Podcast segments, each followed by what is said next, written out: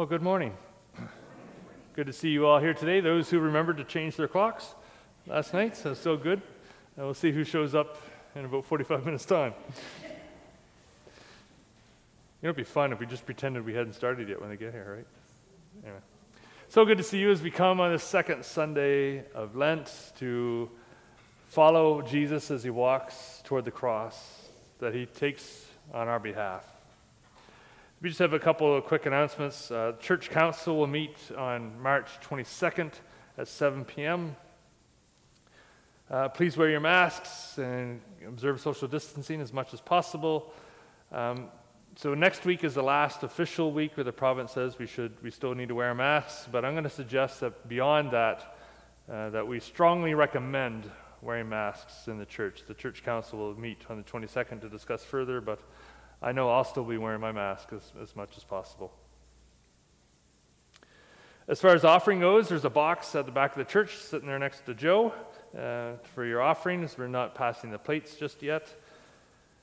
Also, after church today is our first session for practicing prayer. That's the workshop that I put together. And if you're still interested but didn't get the workbook last week, the workbooks are available. I printed off a few extra, and they're available at the back of the church. And you may still join us this week if you would like. So feel free to join us for our practicing prayer workshops. I think that's all the announcements I have for today. Oh, yes, is Cecil Jackson, our good friend here at Carmen. He passed away this past week. The obituary should be in tomorrow's paper, but the service will be here Wednesday at 11 a.m. And so our prayers are with the Jackson family in these days. Any other announcements to share today? I have a reader's list. I'll post it at the side. Okay. The reader's list will be posted, and so check to see if you're on it. It's there just through to Easter right now so far, right? Yeah. Okay. Yeah, so the 24th of April. Yeah.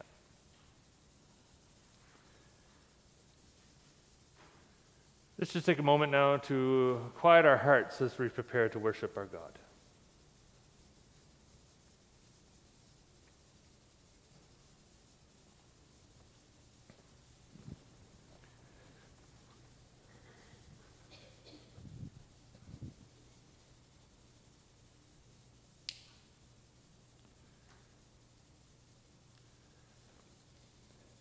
We light the Christ candle. Remember, Jesus Christ, the light of the world, walks with us each and every moment of every single day. Let's join together in our responsive psalm, Psalm 51.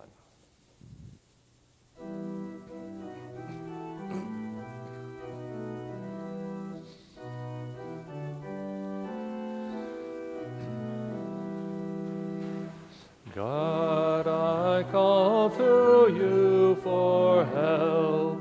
In your mercy, hear my prayer. Have mercy on me, O God, in your great kindness. In the fullness of your mercy, blot out my offenses. Wash away all my guilt and cleanse me from my sin. For I acknowledge my faults, and my sin is always before me. God, I call to you for help. In your mercy, hear my prayer. Against you only have I sinned and done evil in your sight. So that you are justified in your sentence and blameless in your judgment. Guilty I have been from my birth, a sinner from the time of my conception.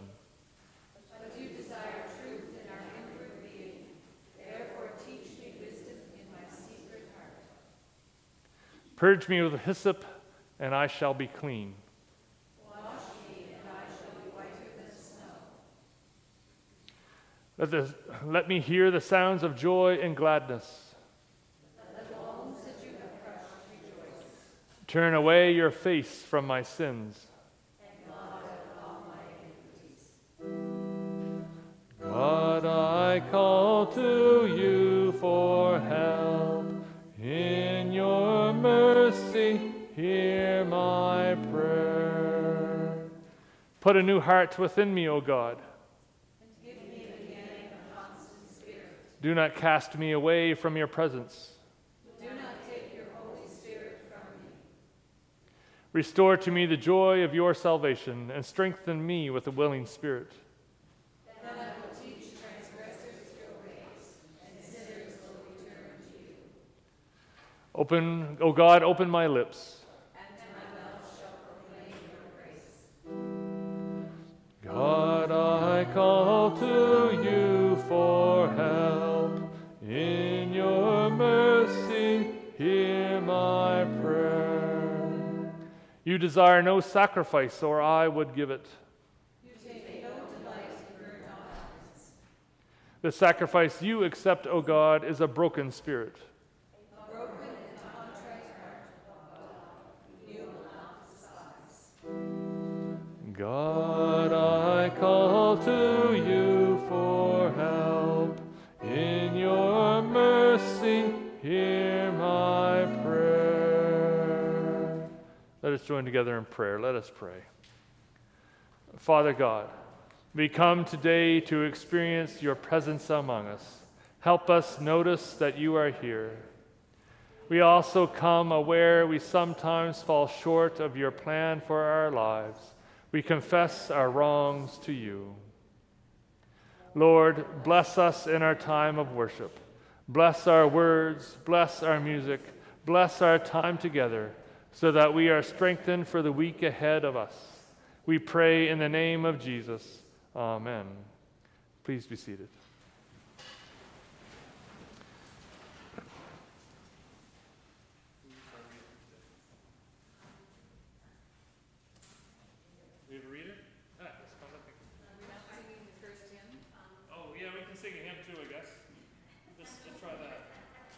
Stand and sing together, "Oh Jesus, I Promise." This is like we haven't done this before, you know? All right.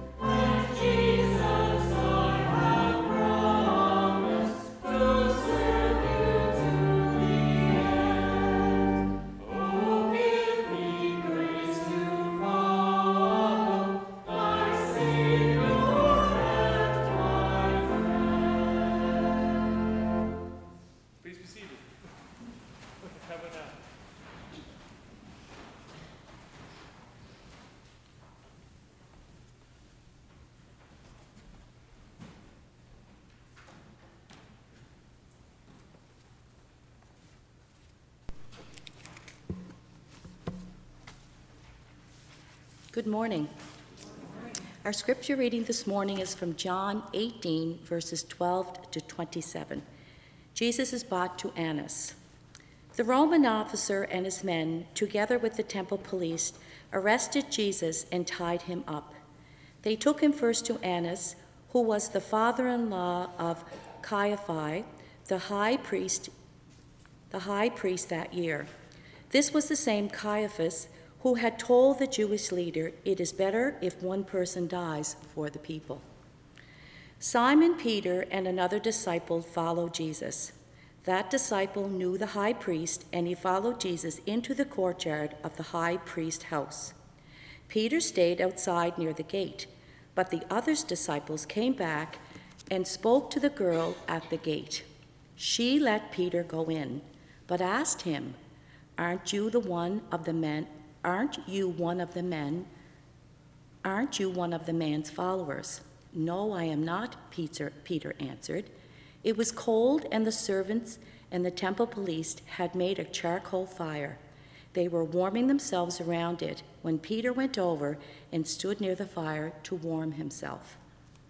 The high priest questioned Jesus about his followers and his teachings, but Jesus told him, "I have spoken freely in front of everyone, and I have always taught in our meeting places and in the temple, where all of our people come together. I have not said anything in secret. Why are you questioning me? Why don't you ask the people who heard me? They know what I have said." As soon as Jesus said this, one of the temple police hit him and said, "That's no way to talk to the high priest." Jesus answered, "If I have done something wrong, say so. If not, why did you hit me?" Jesus was still tied up, and Annas sent him to Caiaphas, the high priest. While Simon Peter was standing there warming himself, someone asked him, "Aren't you one of Jesus' followers?" Again, Peter denied it and said, "No, I am not." One of the high priest's servants was there. He was a relative of the servants whose ear Peter had cut off, and he asked, "Didn't I see you in the garden with the man?" Once more, Peter denied, and right then the rooster crowed. May God add blessing to his holy word. Amen.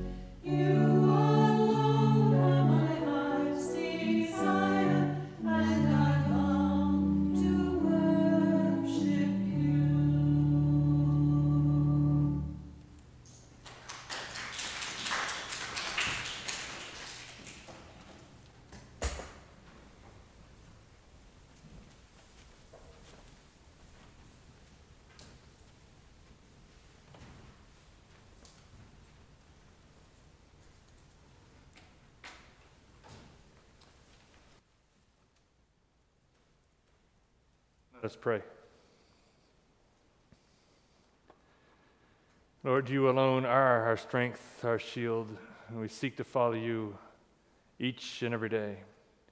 And so as we gather around your word, may the words of my mouth and the meditation of all our hearts be acceptable in your sight, you who are our rock, our strength, and our Redeemer. Amen. We've all done it at some point in our lives. Someone we know has gotten themselves maybe into a little bit of trouble, and we deny any knowledge of what is going on. Or we stand by silently while our friend takes punishment for what they have done. I know I've done it.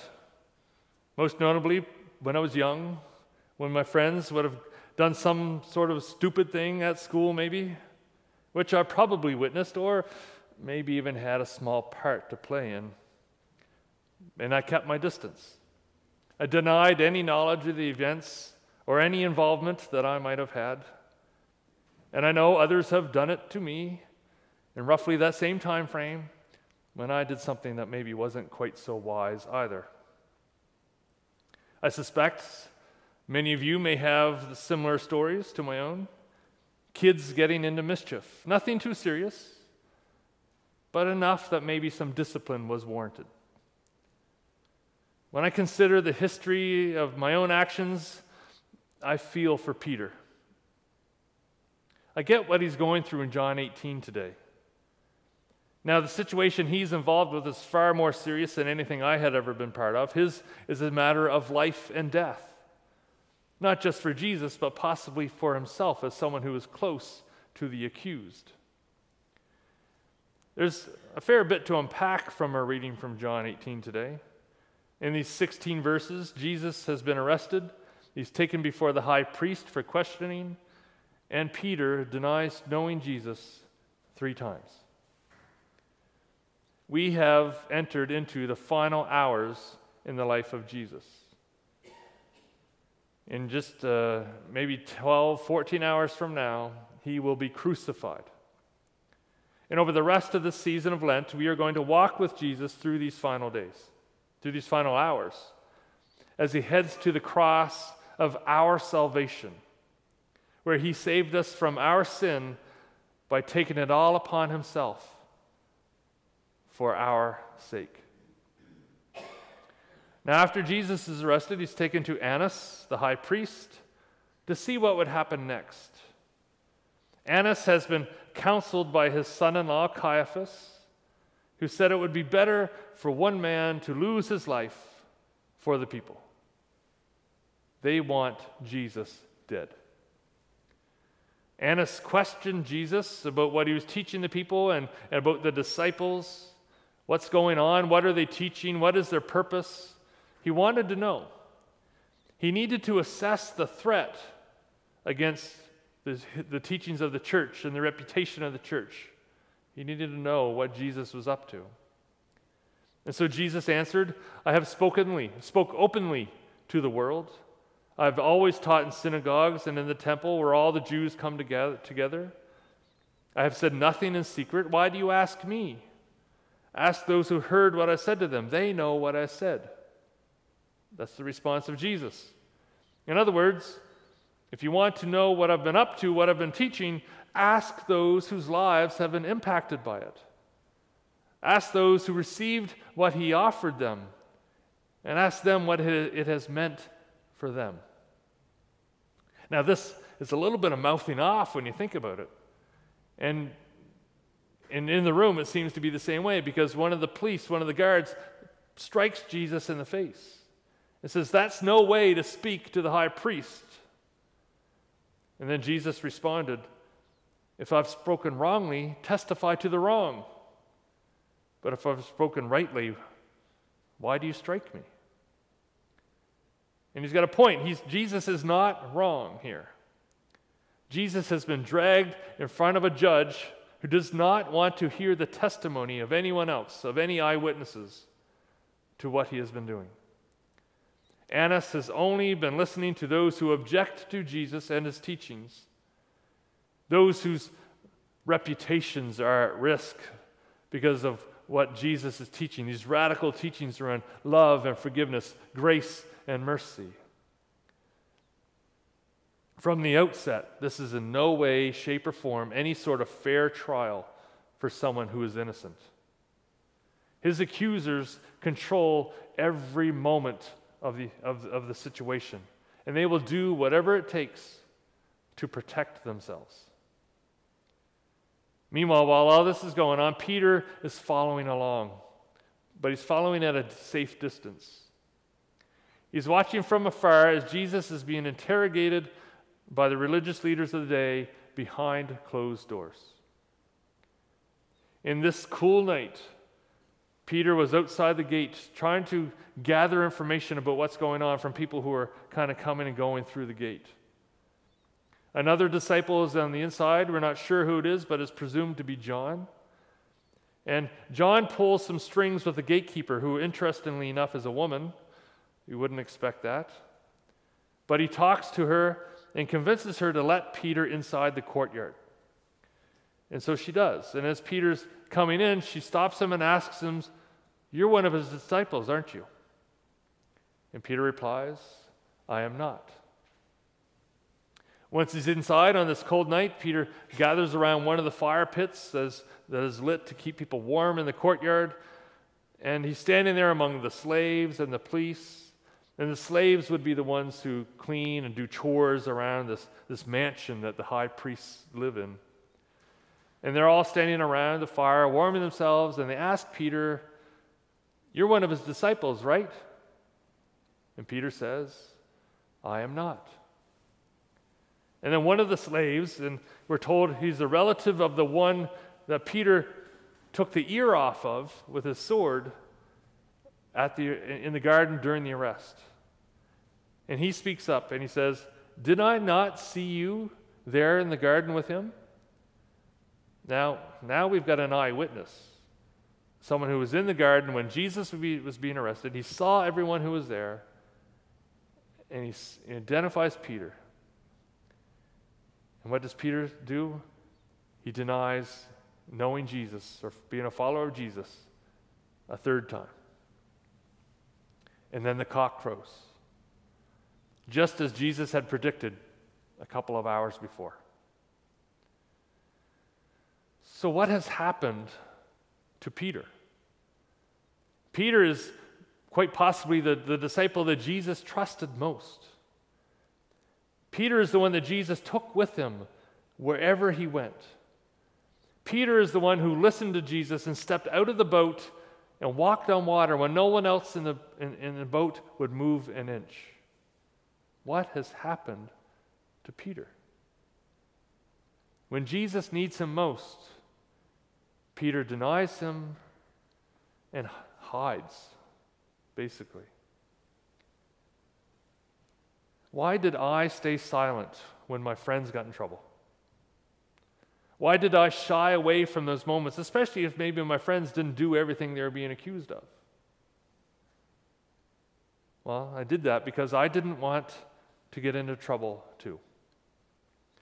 Because I was afraid of what might happen to me if I associate with myself with those who are known to be causing trouble.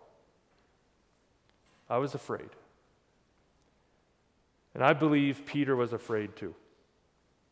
He was afraid of what might happen to him if it was found out that he was such a close follower of Jesus. He was afraid that whatever punishment was coming to Jesus would come for him next. But we might think, yeah, but this is Jesus. This is the Messiah, the Savior of the world. He lives. What's Peter so afraid of? Well, in this moment, Peter's not sure of these things.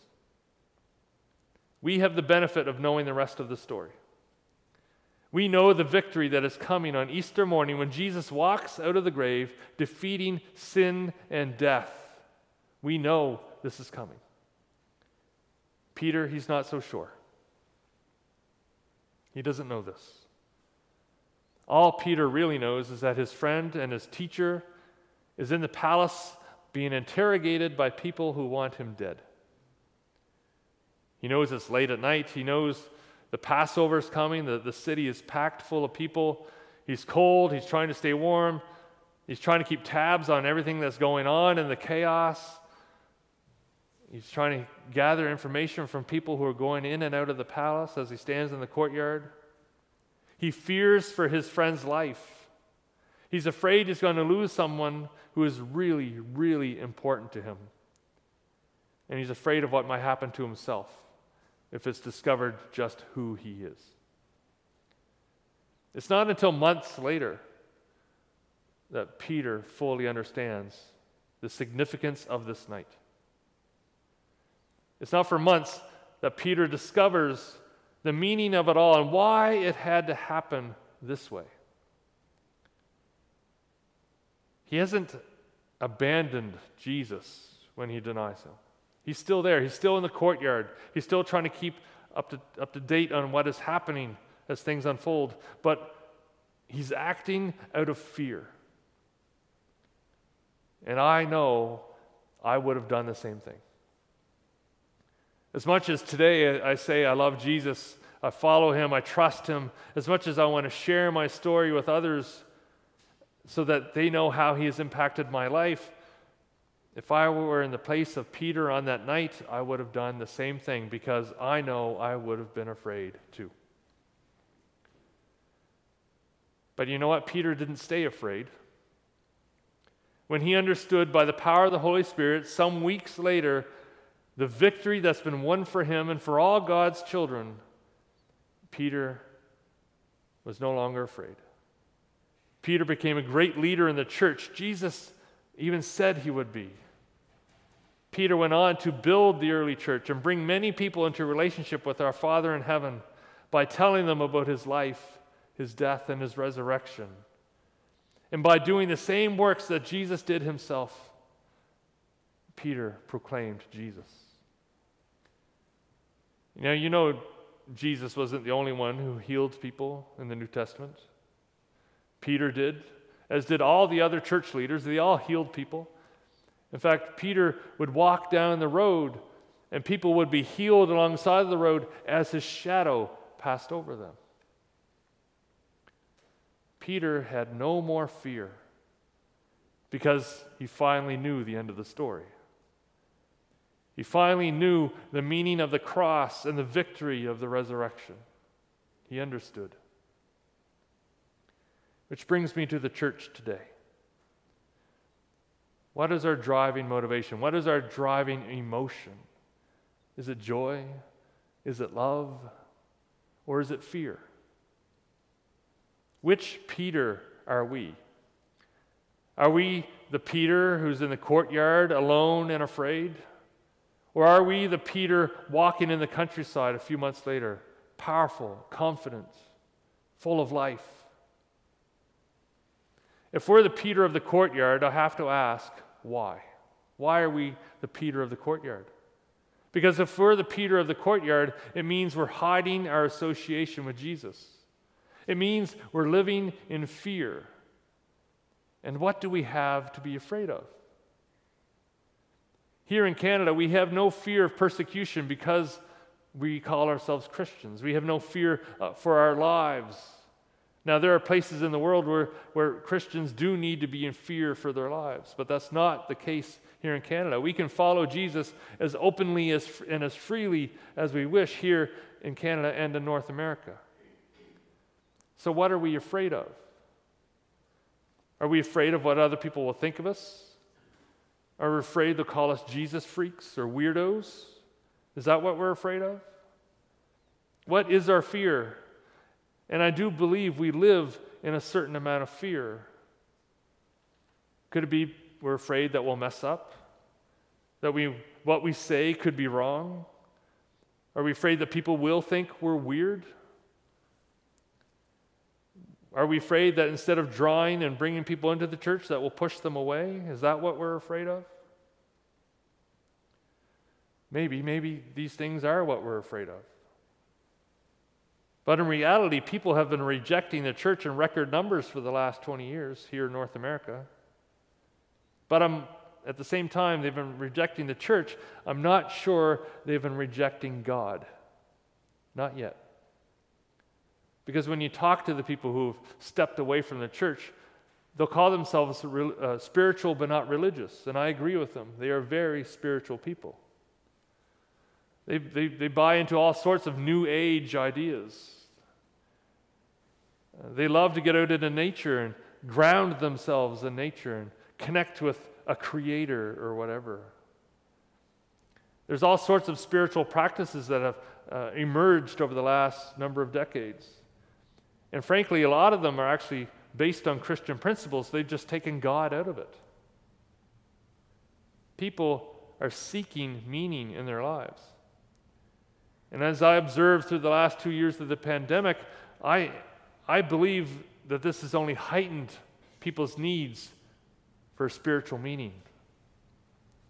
They are asking for spiritual guidance. They really are. But they don't know where to find it. And for some who look to the church, they're not even seeing it here. Because we live in fear. Jesus suffered under an unfair trial. He suffered a horrible, bloody beating at the hands of the Roman guards. He suffered as he was forced to drag the cross, the instrument of his execution, through the streets after being beaten within an inch of his life. And then he suffered as he hung there on the cross, taking his final breath. Yet he had no fear. He had no fear because he did it for you. He did it for those we encounter every single day of our lives. Yet many of them don't know it. And even if they do know the story of the execution of Jesus, I don't think they understand the price he paid for it, for them. So if they don't know the price he paid for them, then they don't understand the power and the victory that the resurrection brings on Easter morning. And we live in fear. We live in fear because of what we think the world will say to us or think of us when we say we're Christian. There's no need for fear. Peter realized it on the day of Pentecost when he received the Holy Spirit. He realized there's no need for fear anymore, and he went out into the street and proclaimed Jesus alive and risen, and thousands of people joined the church that day. He taught them about the resurrected Lord and the life that he brings, Jesus brings to those who follow him. We must celebrate the victory. The victory Jesus won for us, and live the life of joy and love that he invites us to live. He invites us to cast off our fears and live with confidence, and knowing Jesus Christ lives for you, for me, and for all God's children all over this world. The cock has already crowed. The denials are done. Peter stopped denying he knew Jesus. He stopped living in fear, and he lived for the Lord for the rest of all his days. He was instrumental in building Christ's church. He was instrumental in changing the world in which he lived, all for the better, for those who are weak and suffering of his day. What can we learn from the story of Peter? How can we cast off all of our fear and live for Jesus Christ? He is the Son of God, the one who gave his life for our sin so that we may live with him forever. We have good news to share. Let's not live in fear anymore. Let's live our lives for Jesus Christ, the one who gives us strength to continue the work he started and invites us to be part of the work that he still does today as those who follow him. Jesus Christ, he lives. And he leads us into life, both here on this earth and in the life still to come. Thanks be to God. Amen.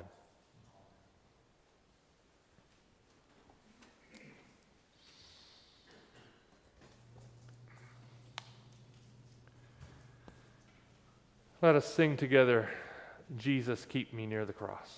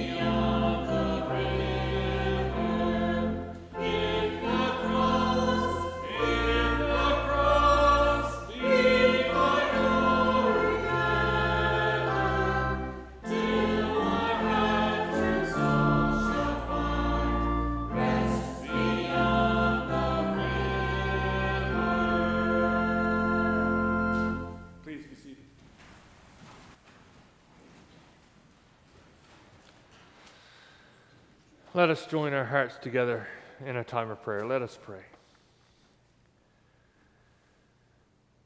Loving and gracious God, we come giving thanks.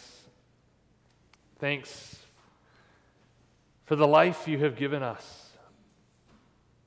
Through the death, your death on the cross, through the victory of the resurrection, O God, you have brought us life through your Son, Jesus Christ.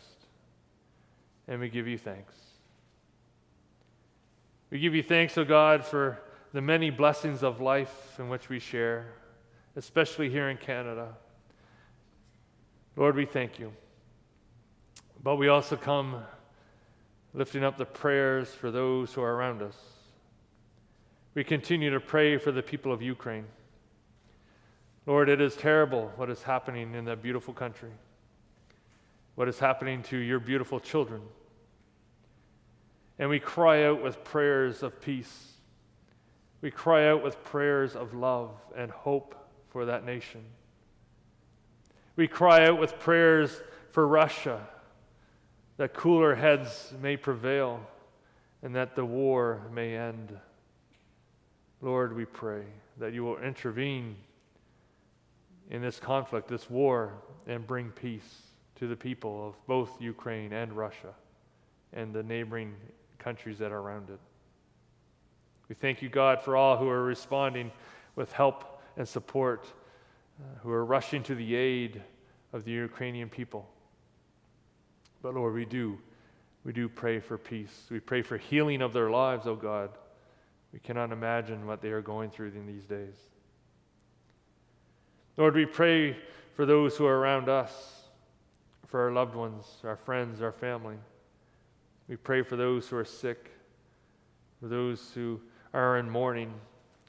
We pray for those who are waiting for surgeries or tests. Lord, we pray that you will bring healing to their lives, to bring comfort, to bring hope. And Lord, if there is any way in which we as individuals or a church can be part of that healing process, oh God, we ask that you let us know, that you speak into our hearts and let us hear what you have in store for your people. Lord, we lift up to you now the names on our hearts this day.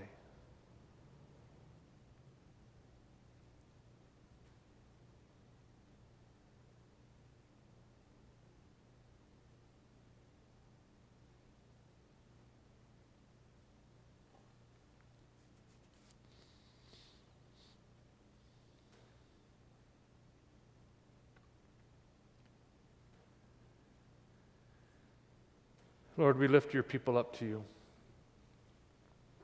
We pray for those who are anxious. We pray for those who are cold this day. We pray for those who live in fear. Lord, we pray for those who seek you but don't even know it. Lord, we pray that there be a great awakening, that your Spirit will blow across this land and people will come to know the sacrifice you have made for us through your Son, Jesus Christ. For it's in his name we pray, and we pray the prayer that he taught us. Our Father, who art in heaven, hallowed be thy name. Thy kingdom come, thy will be done on earth as it is in heaven. Give us this day our daily bread, and forgive us our trespasses, as we forgive those who trespass against us. And lead us not into temptation, but deliver us from evil. For thine is the kingdom, the power, and the glory, forever and ever. Amen. Our closing hymn today is "If You Will Trust in God to Guide You."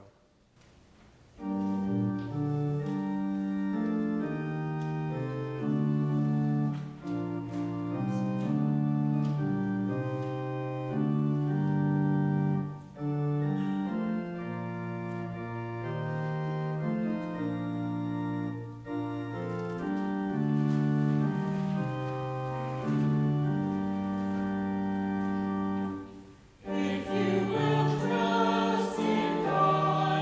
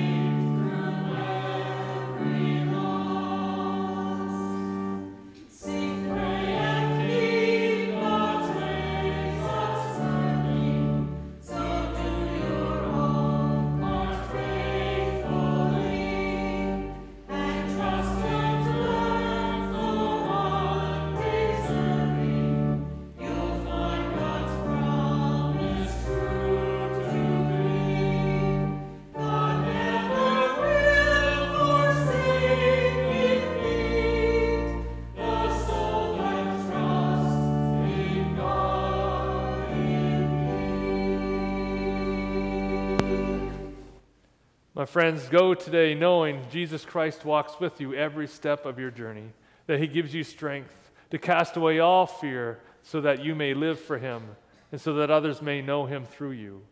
Let us go now in the name of the Father, the Son, and the Holy Spirit, one God, and each and every one of us, now and forever. Amen.